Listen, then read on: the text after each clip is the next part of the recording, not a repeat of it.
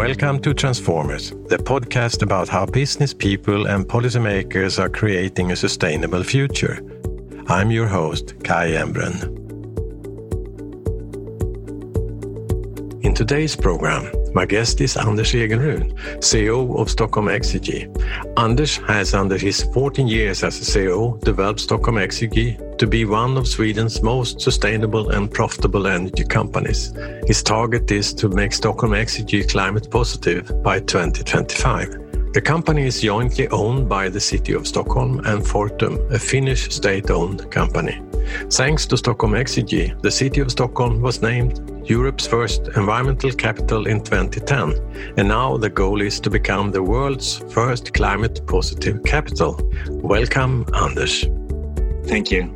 One of the critical questions for you as a CEO under the years has been the coal power plant. You could close the last Swedish coal-fired power station in 2020, two years ahead of schedule. How did you succeed to accelerate this close down? Firstly, it's of course always satisfying feeling seeing that the company can reduce emissions and getting closer to becoming both climate neutral and hopefully also soon climate positive. But that feeling can't we savor for a very long time because there's still a lot of work to be done. And what has made it possible to close down the coal-fired plant is actually that we have substituted fossil fuels with biofuels and waste to energy during several decades. Developing and optimizing our heat and power plant as well as the entire heat grid has made it possible to close the final coal plant ahead of the plan. Of course, coal is a symbol of something which are really, really harmful to the environment, and to the climate. And Värtan, which has then been using coal and has been placed in the middle of Stockholm, has from some perspective been a symbol of utilizing and still utilizing fossil fuels in Stockholm, which are a green capital.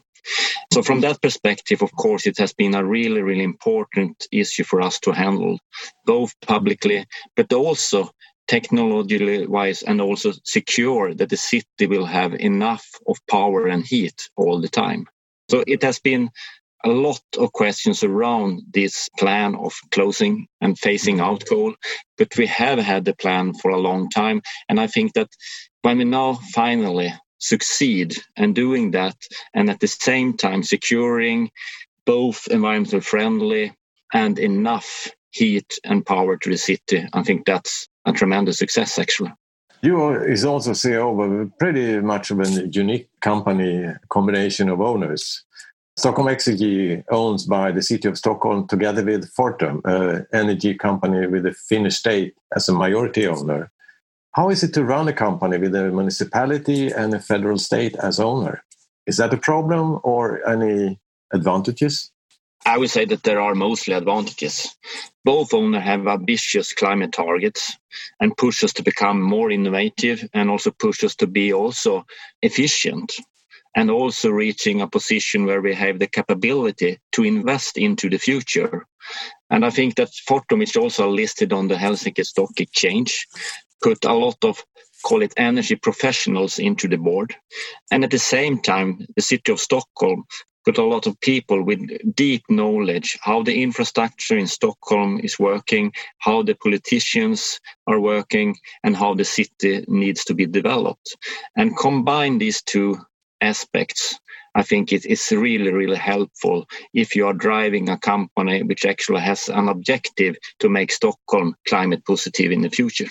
There is, of course, with these two kinds of quite different owners, there is a need for tight dialogue and tight dialogue is always helpful. And i think that that's helped us also to actually see things from different perspective how the city needs to develop.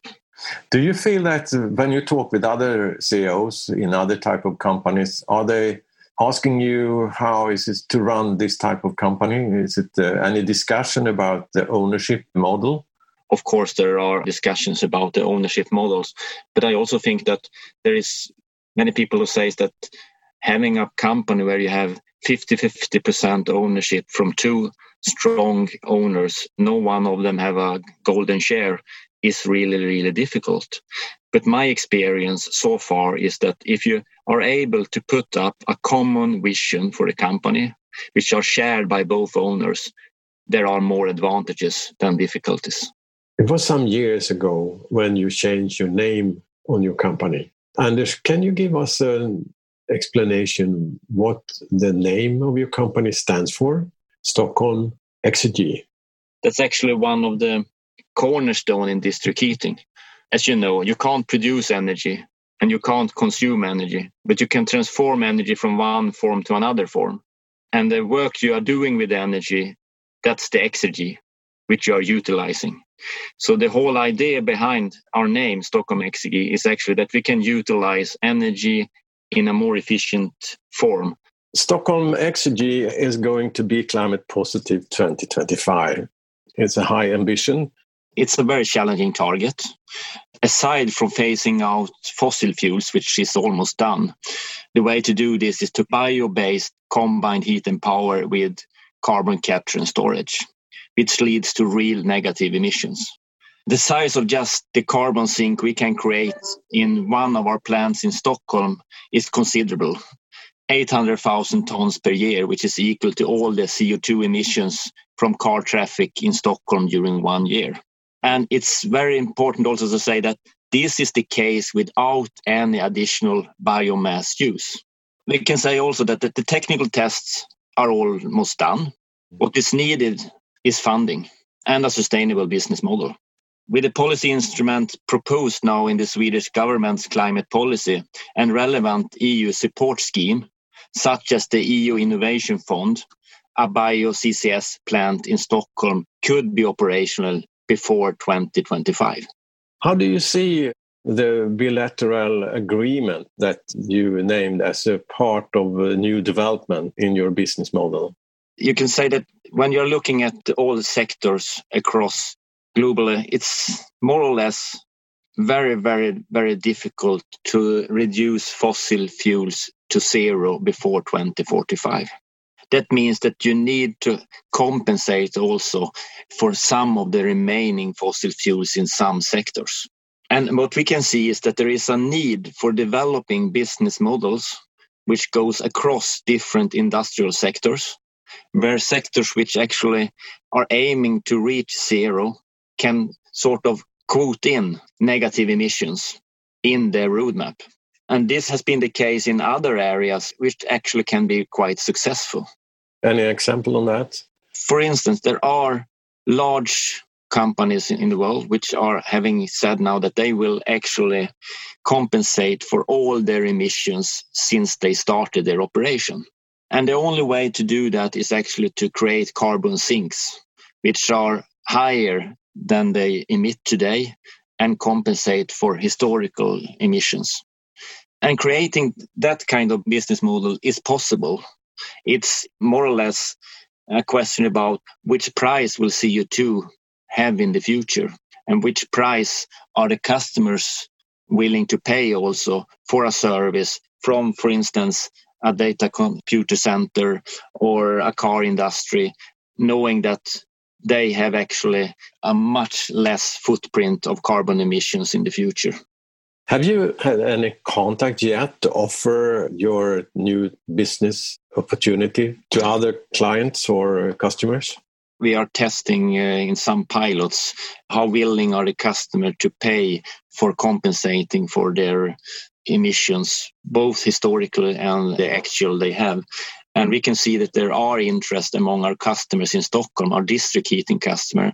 So we are actually in a pilot phase selling carbon sinks from a biochar plant, which also mm-hmm. creates negative mm-hmm. emissions. And we can see that the price for compensating for one customer is quite low if you compare it to other options. Is it any sectors who are more interested to be involved in this discussion? I would say that the transportation sector is, of course, very interested. I can also say that the data center industry is, is interested.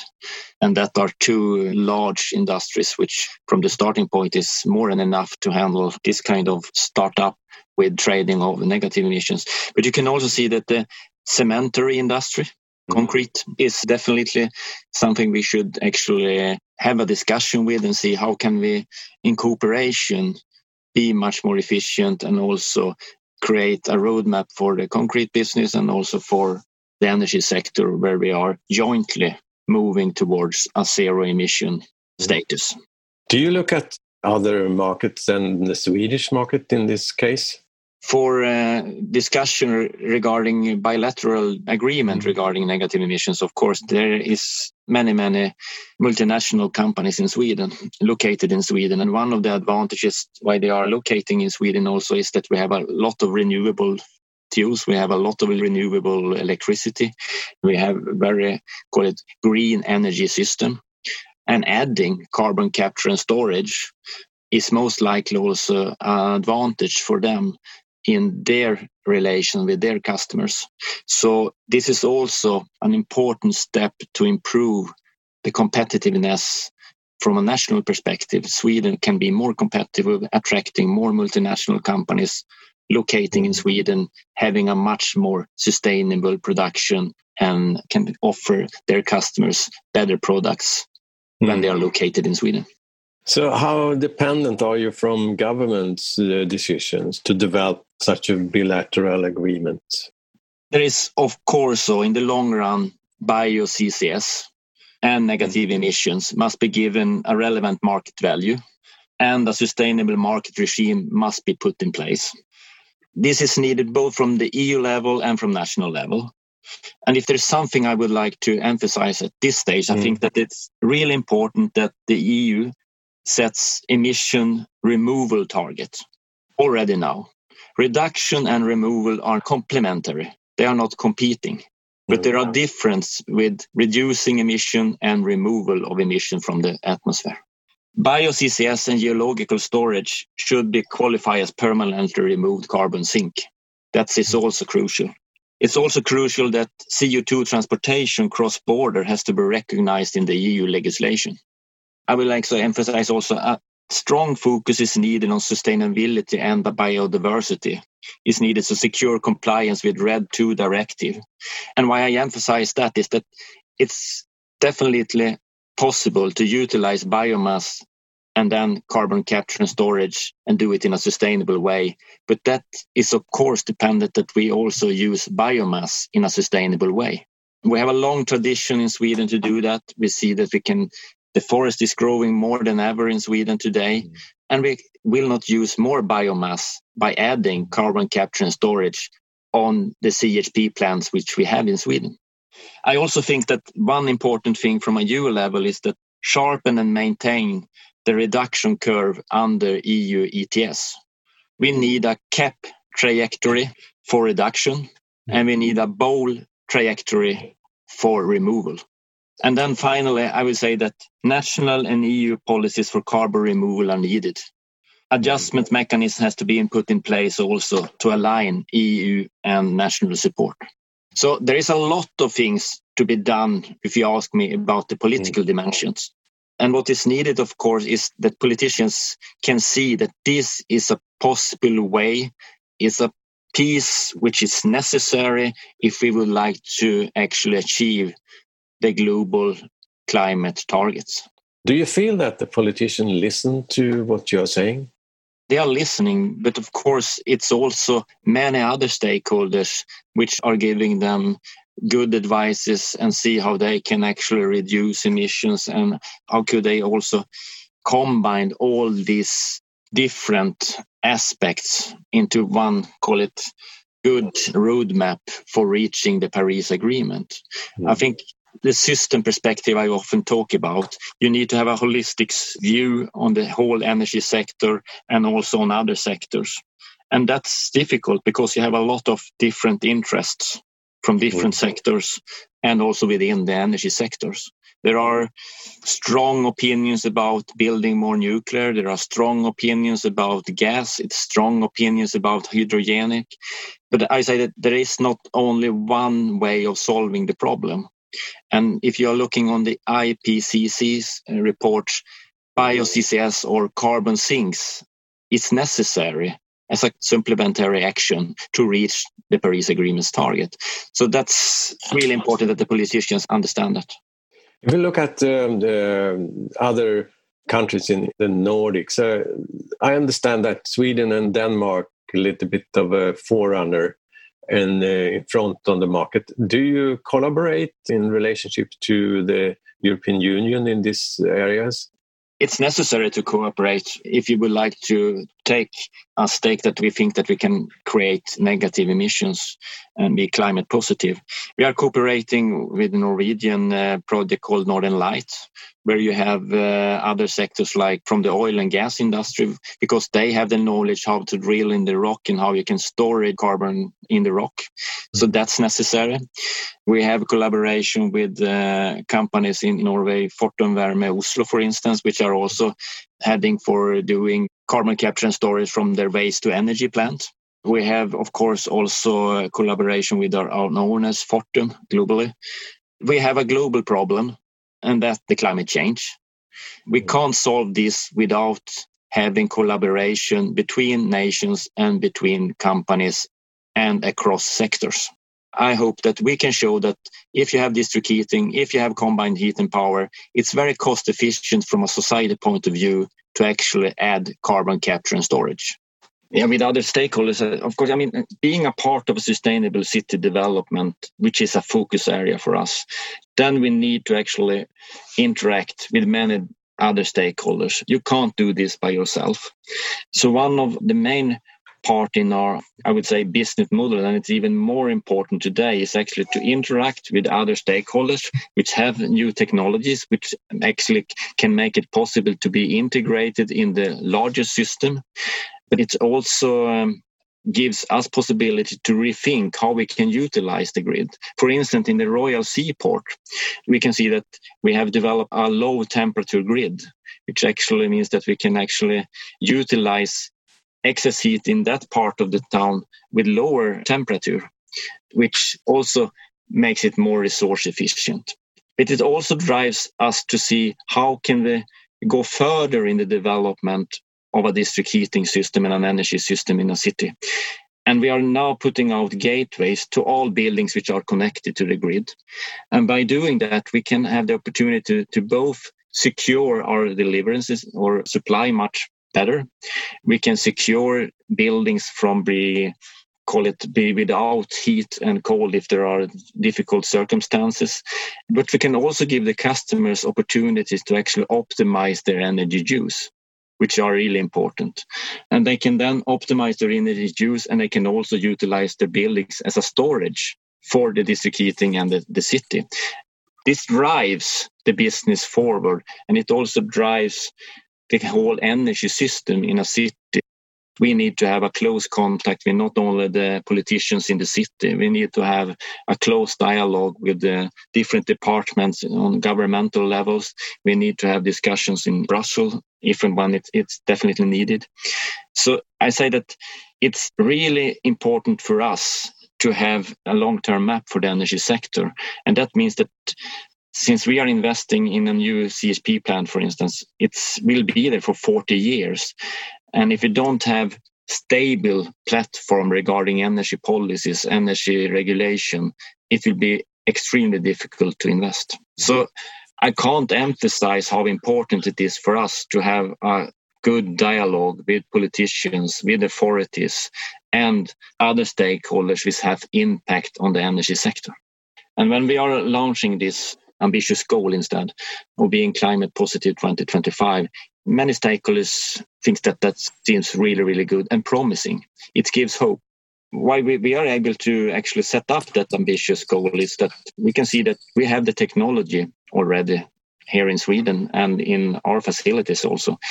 We have already started a test pilot and are able to actually capture CO2 and has actually a long experience from that also in our business previous mm-hmm. years without storage, the CO2, unfortunately. But I would say that discussion around CCS, carbon capture and storage, especially bio carbon capture and storage, is today more mature and much more positive than it was maybe five, ten years ago.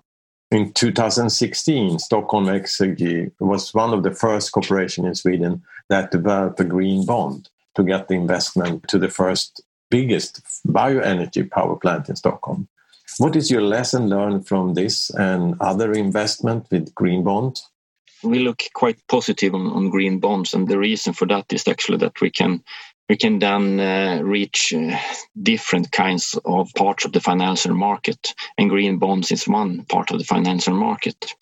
Since we have a very call it sustainable business and are doing a lot of sustainable investment, it's natural to look into green bonds and see how can they help us invest further on in our journey to reach our targets. So I, I would say that green bonds is giving us more opportunities to choose from traditional financing. We have been able to broaden our investor base, attract new investors. We can also issue longer tenors and we can have tighter spreads. So that is three advantages which we can see with green bonds. Without those, call it advantages, we might not look into green bonds as much as we do. But I think that that market is growing, hopefully, and it should grow also because there is a need of more sustainable investments in the whole world. You're carrying a very interesting sort of solution for cities. You have a system thinking behind it. You have been involved in two flagships in Stockholm, the Hammarby Seafront and also the Royal Seaport with international recognition. And you have developed new type of business models that we have been talking about today. What uh, it's your take on this latest year's development? How do you see as a business leader that you bring such a solution to both politicians and to the market? How is your feeling? I think that when you have the opportunity, like I have, to work with a business which are integrated with the development in a city, like district heating is, and you can see that we have been able to do the journey from using fossil fuels to only renewable fuels. When you see that all the challenges you have in a city, you can't solve all by yourself. You need to find collaboration with others. And when you start to do that, you also can see that that creates new ideas that creates new ideas how you can actually utilize existing infrastructure, existing plants, facilities, and take the next step, which will be both cost efficient and valid for the society.